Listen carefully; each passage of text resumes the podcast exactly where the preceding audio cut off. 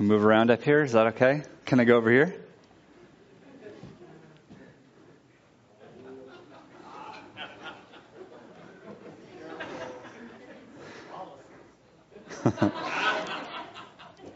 Well, with the live stream, you just get stuck right here. It's like, I feel like I can move. How y'all doing? Yeah. I'm okay with the fact that we swapped out choking smoke with blinding fog and rain. I mean, I'm not, but it's better than the smoke. All right, let's pray. Lord Jesus, I thank you so much for just your presence here, Lord God. I pray that you'd speak to us by your word, Lord Jesus. I pray that it wouldn't be my words, but it'd be your words, Lord. I pray that hearts would be softened tonight, Lord, that they'd be able to receive the word that you have from them, Lord Jesus. Lord, we just give you praise and we give you glory in your holy name. Amen. For every house is built by someone, but he who built all things is God.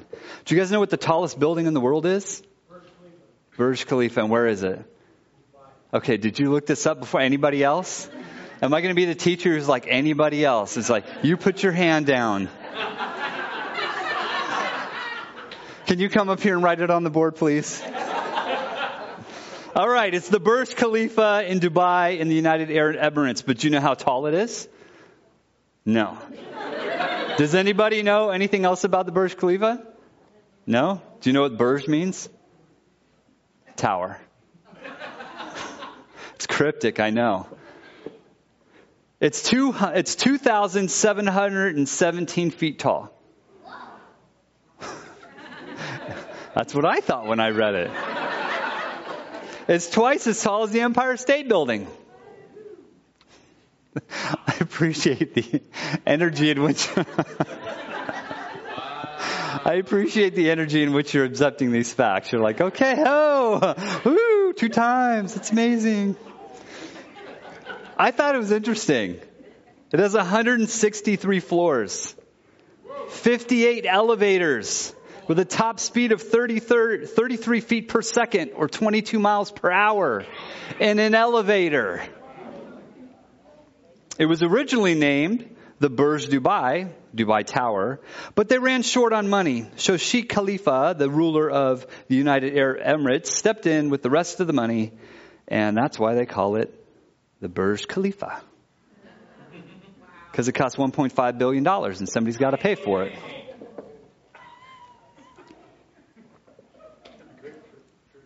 Well, you got giraffe money. You just get buildings named after you.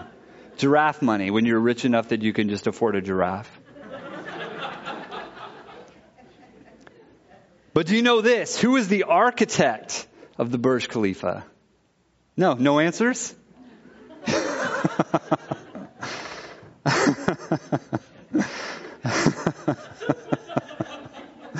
The architect was an American named Adrian D. Smith. I'm surprised you haven't heard of him.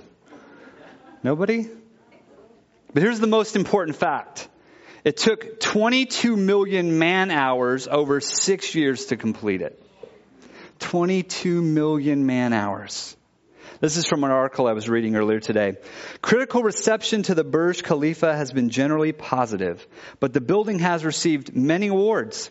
However, there were numerous complaints concerning migrant workers from South Asia who were the primary building labor force. These centered on low wages and the practice of confiscating passports until duties were complete. Several suicides were reported. So you know who it's named after. You know who the architect was, but those poor builders aren't even named. The building was named after the money man, but it was built with the blood of the unnamed men. This building is really just lots and lots of metal and aluminum and concrete and glass. But without the builders, the building doesn't even exist. It's just a pile of materials. The building is just a visible representation of the skill and the care of the one who created it. Jesus is the builder of our house. By his blood, we have hope, a hope to rejoice in and a firm rock to stand on. Let's look in Hebrews chapter 3, verses 1 through 6.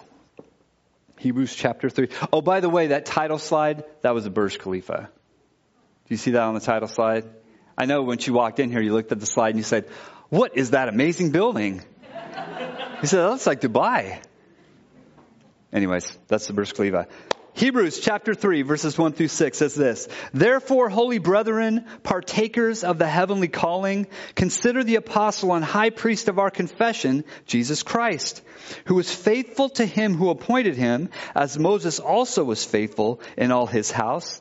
For this one has been counted worthy of more glory than Moses, inasmuch as he who built the house has more honor than the house.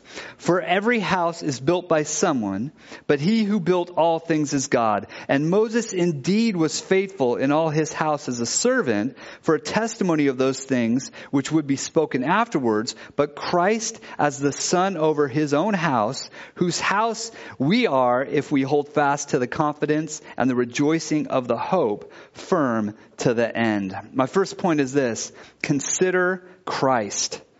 Hebrews 3, 1 through 2 says again, therefore, holy brethren, partakers of the heavenly calling, consider the apostle and high priest of our confession, Christ Jesus, who was faithful to him who appointed him, as Moses also was faithful in all his, Jesus' house. The author speaking directly to believers, new converts, not to non-believers, although they were certainly listening. This is important because your growth and knowledge doesn't end at conversion. It's only the beginning. So we see the author of Hebrews is basically pleading the case for Christ and his supremacy to people who are already supposed to have dedicated their lives to Christ. So sometimes I think, I know sometimes when I'm preparing a sermon, I think we all kind of do it thinking that that our audience already knows about Christ. I mean, we're in America, right? There's a Bible everywhere.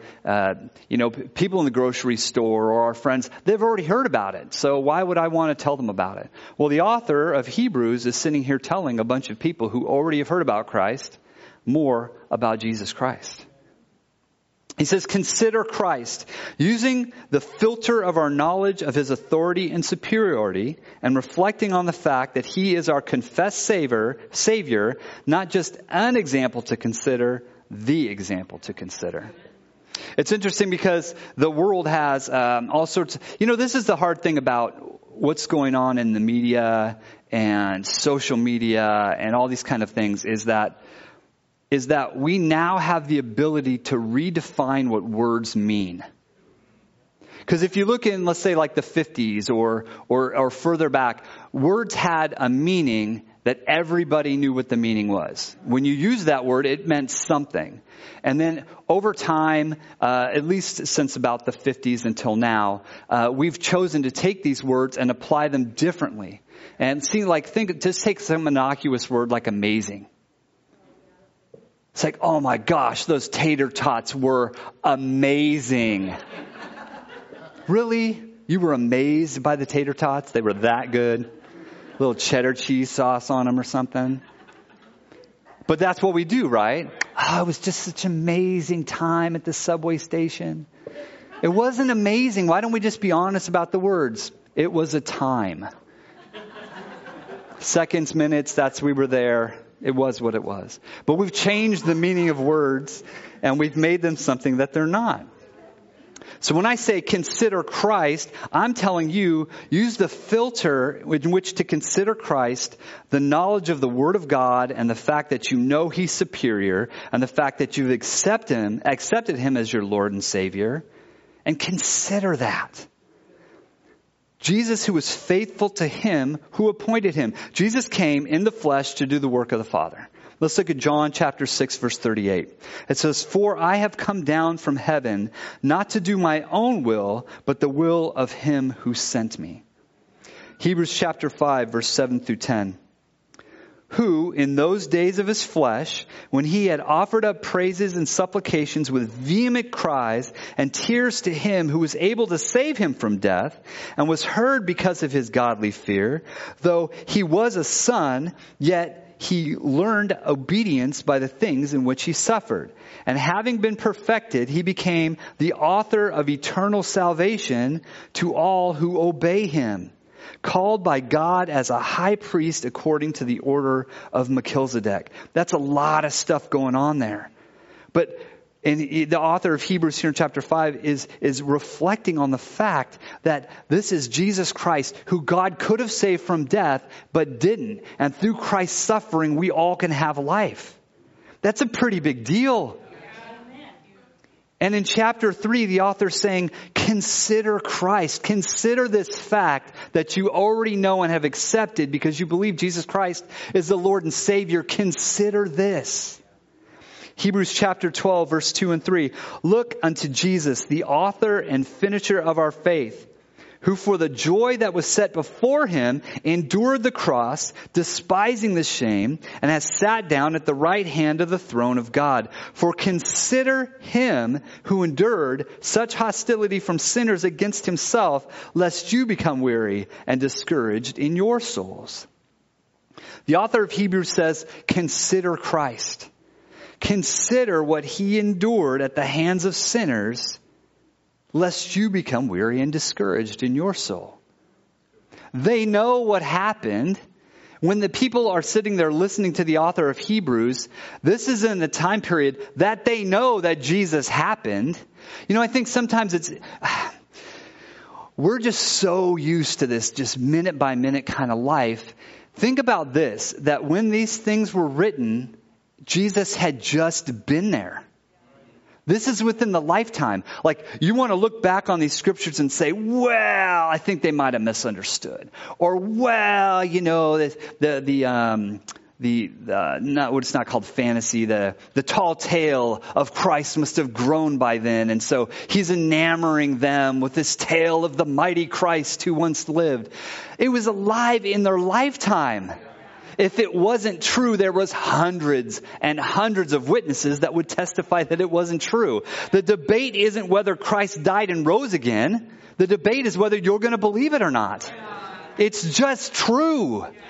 If it was not true, it would be very easy to disprove. And the fact that we're 2,000 years down the road of this thing with all the just furious enemies that Christ has created along the way, that not one person can offer one bit of fact that shows that it's not true, ought to speak something to you.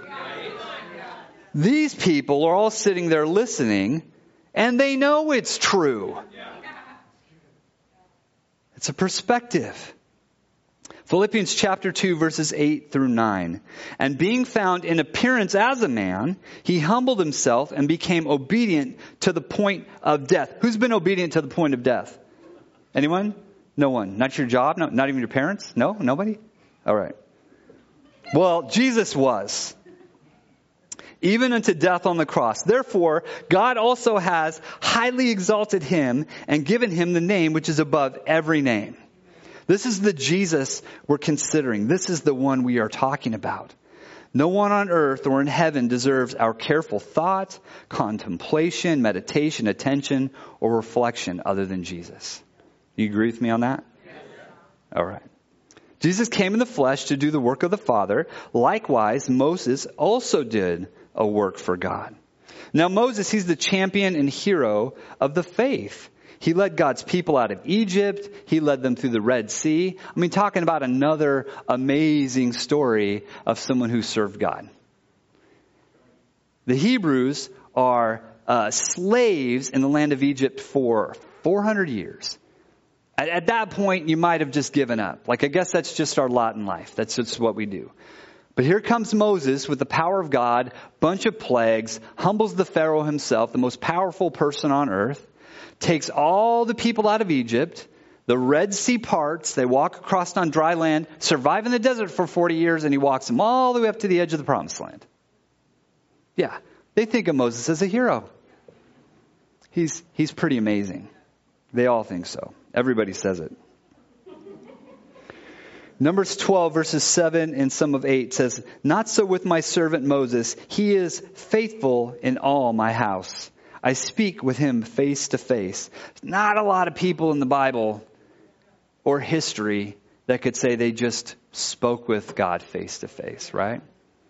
Spoke with God face to face? This is Moses. Moses is a big deal. God says he is faithful in all my house. Moses saved God's people from death, slavery, and the arms of their enemies in Egypt one time. It was important. But Jesus saved us spiritually from death and slavery for all time. Yeah. Everlasting.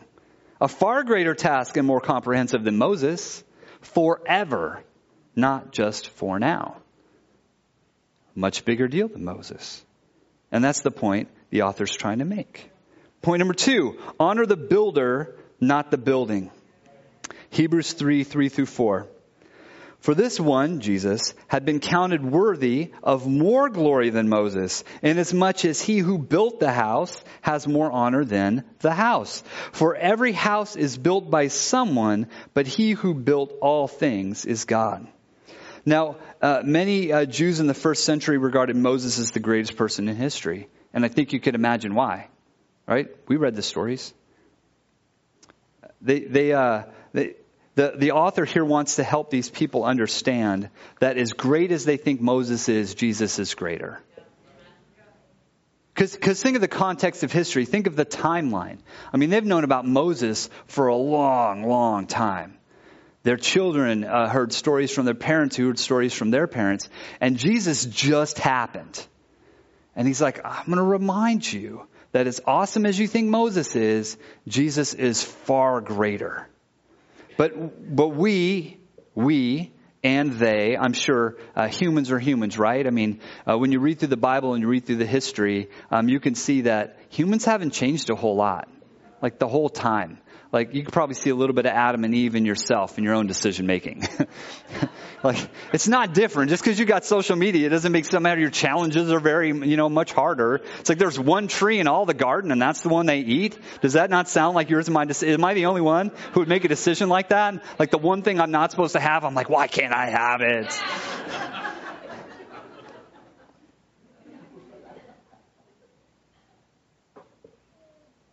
But we often focus on the created things instead of the creator. We look at creation, not who created it. This may surprise you, and don't judge me, but I spend some time on YouTube watching videos. Yeah, YouTube videos. Yeah, it's almost like a social media platform. They play a lot of videos. There's a million on there. And but I like to watch these videos that talk about tattooers. Do you guys know what tattooing is? Feeling weird today. So anyways, about these old tattooers. And so I was watching this one about this guy named Tom DeVita, and he was this old school grandfather of tattooing, one of the originals in America. Back in New York when tattoos were illegal and you had to go in some back shop and there was no signs and all these things, and just took it from sailors and bikers to where we see it today, a bunch of bearded hipsters walking around with their posting their fresh ink on Instagram. They don't even know that their whole world was inspired by this guy, Tom DeVita. They don't even know. Walking into his shop, looking at his art, taking pictures on their cell phone, posting it on social media, as if that's not the most disrespectful thing ever. Somebody made that piece of art and you're like, oh, cool. I'll just take it for free. Post it on my own Instagram. You guys ever thought about that before? You ever thought about how somebody just spent their time making some art and then you don't buy it. You just take a picture of it. And no? Yeah, you done that, huh? You've been down to Pike Place Market. You saw some frog made out of rocks and sticks. And you're like, click, spending time at the park, at the market. You don't even know. You're looking at the creation. You're like, hey, look at this cool thing. Completely disregarding that poor guy sitting there trying to make a living. Yeah, you do it. You did it. I'm checking your Facebook when I get home. You better go home and delete those pictures. Got quiet in here really quick. God has created all things.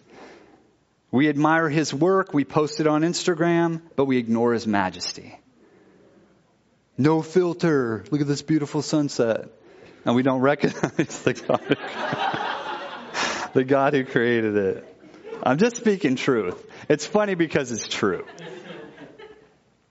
Colossians chapter 1, verse 16.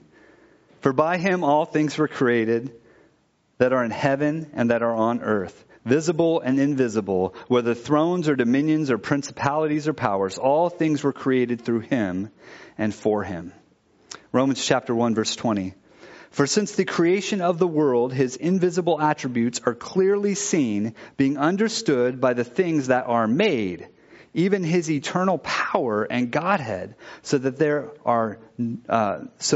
are without excuse. This is the interesting verse because you could say there's all sorts of arguments against, salvation and well, what about the people who have never heard? What about this and that? And this verse clearly states that all of creation speaks of his attributes. They're understood and made clear, even as eternal power and Godhead. So no one is with excuse. No one has an excuse for seeing what God has created and not knowing that there is a creator who created it. Now, Moses was created by God. He is not the house. He is only part of it. The house is the church, the global church, the church. God built the house, the global church, and his people. Jesus is the Son and the Lord over the house. The amazing Moses was only a servant in God's house, as you and I are, or should be, and a servant is not greater than his master, and you are no Moses.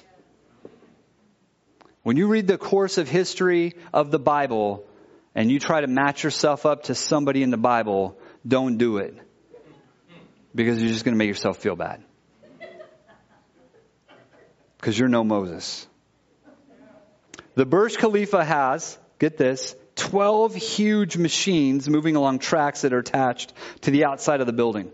And 36 window washers board these machines to clean the 24,000 reflective windows. And so I was thinking, that's amazing. So you see the picture of the building. It's just one big shiny object.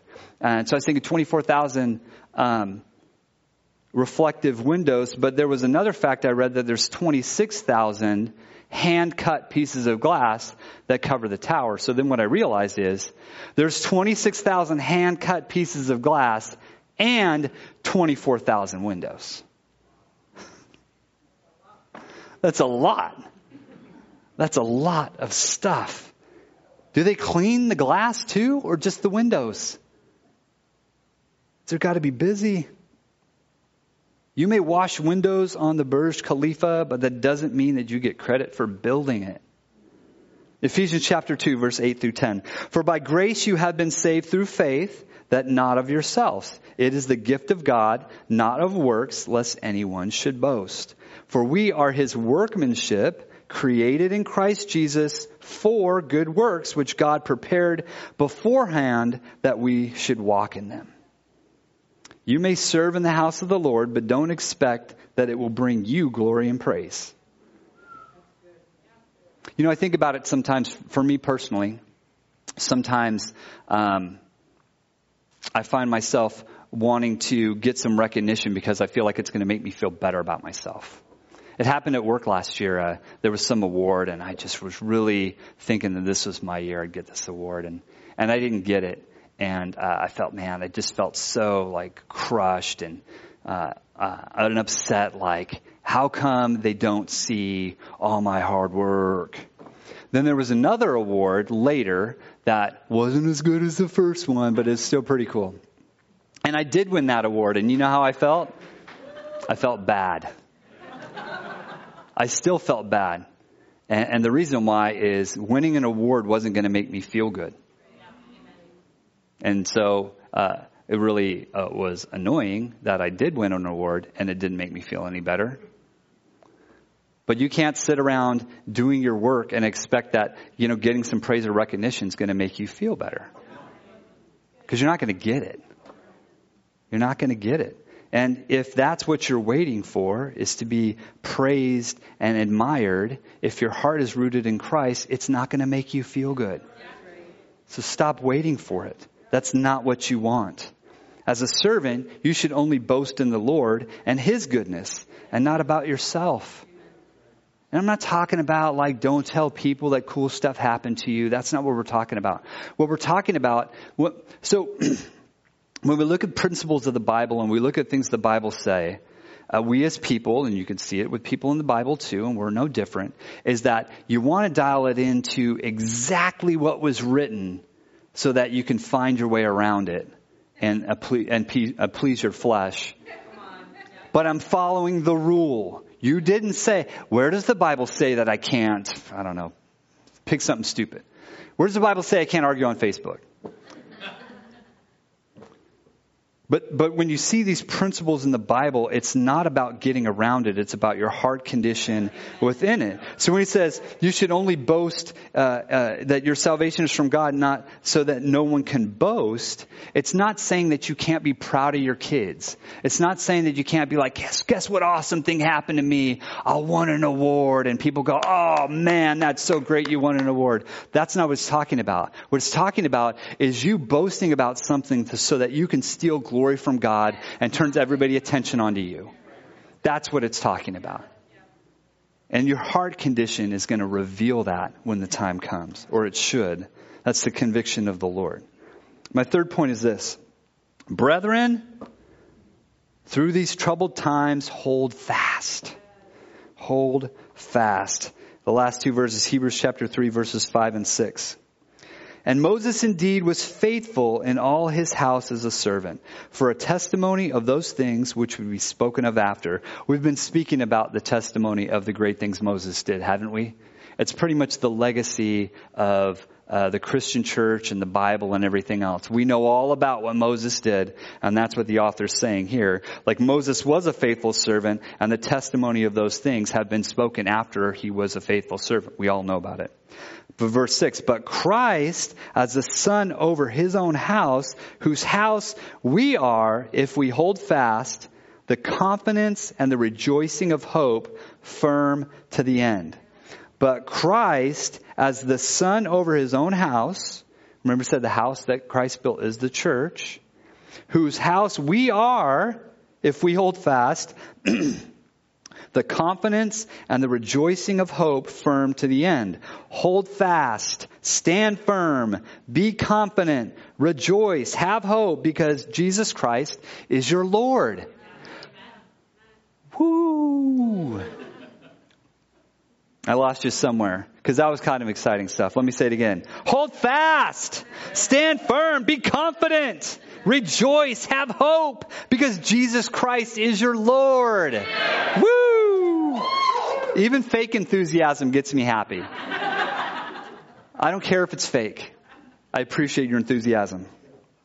Stay faithful, firm on the foundation of your Christian beliefs, even if this crazy world has planted itself in shifting sands. The problem when there's no absolute moral standard is it's like being on sand. There's no real footing. There's no solid place to build your house on top of. There's just squishy sand that moves every time you change your mind. And this world that we live in is so much squishy sand.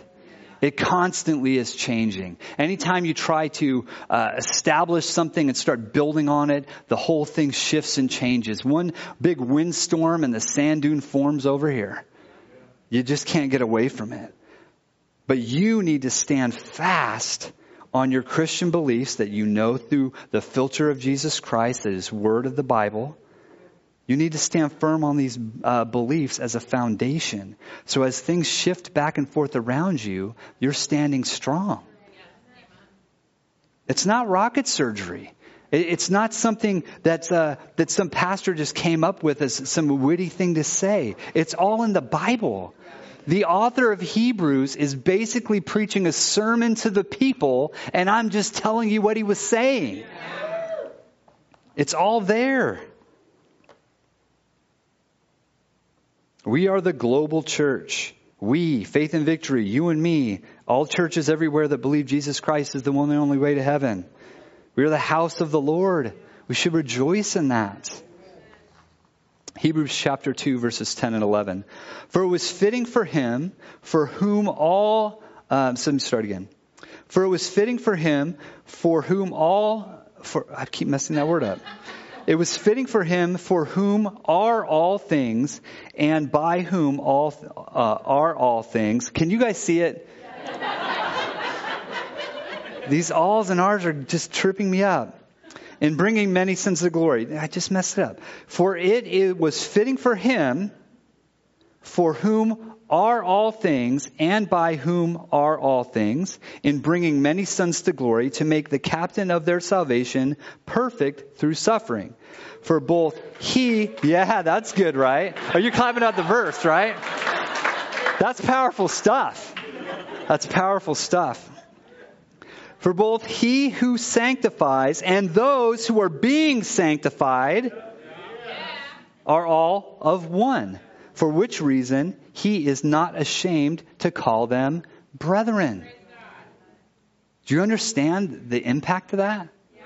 Because Christ died and took all that weight on him, he sanctifies us as ones he considers to be part of his church, his family that he leads. And he's not ashamed to call his brother. Amen. Amen. Are you being sanctified? Are you being refined and sharpened by God's word and his presence? Because it's not a one-time thing. You don't just get saved and that's where it ends. What kind of house can you build on that? It's just a piece of concrete. It's your foundation. Great. That's the bottom floor. Where do you go from here?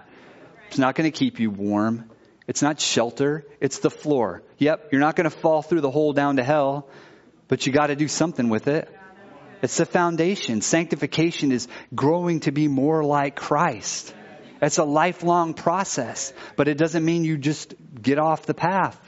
You just keep going on this journey of trying to become more like Christ by reading his word, by being in his presence, by prayer and supplication.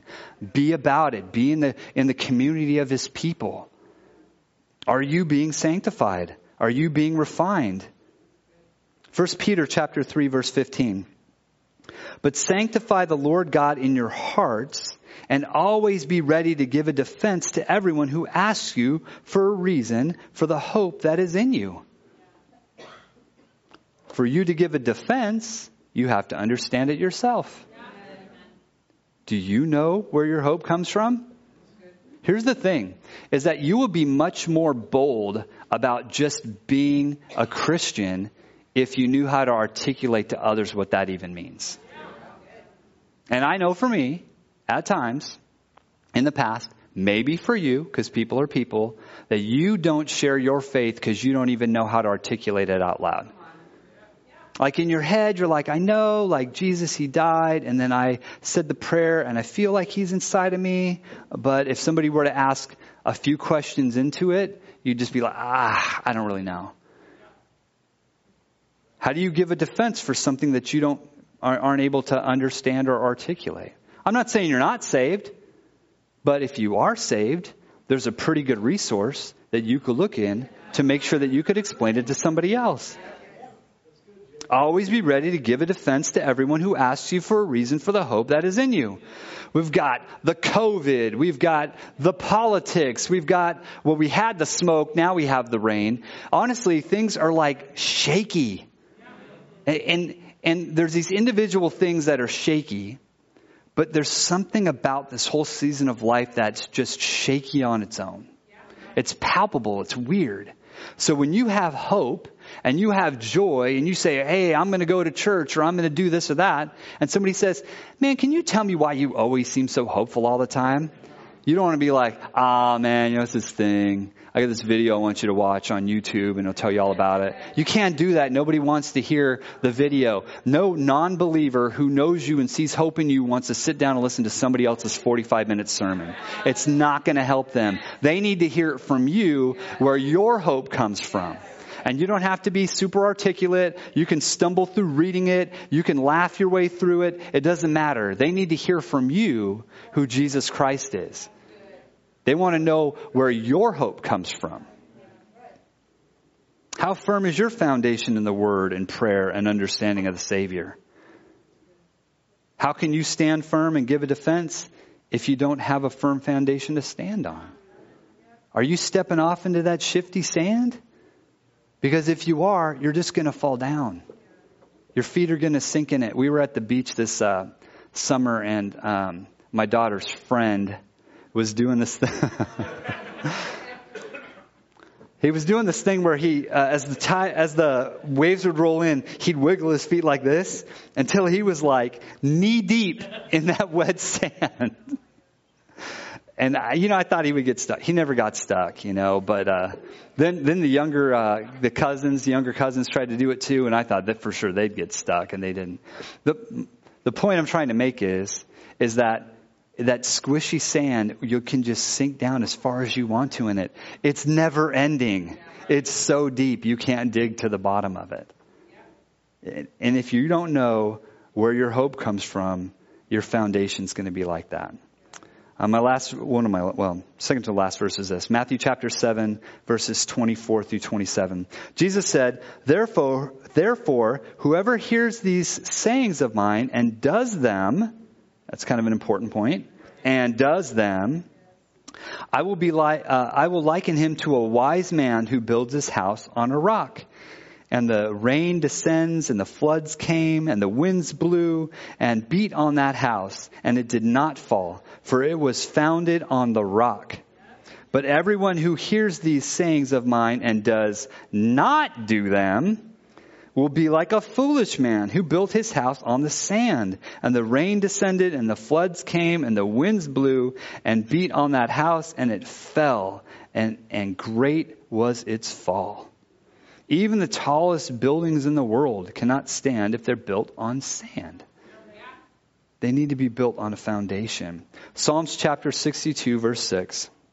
It's my last verse. He only is my rock and my salvation. He is my defense. I shall not be moved. Can you say that today?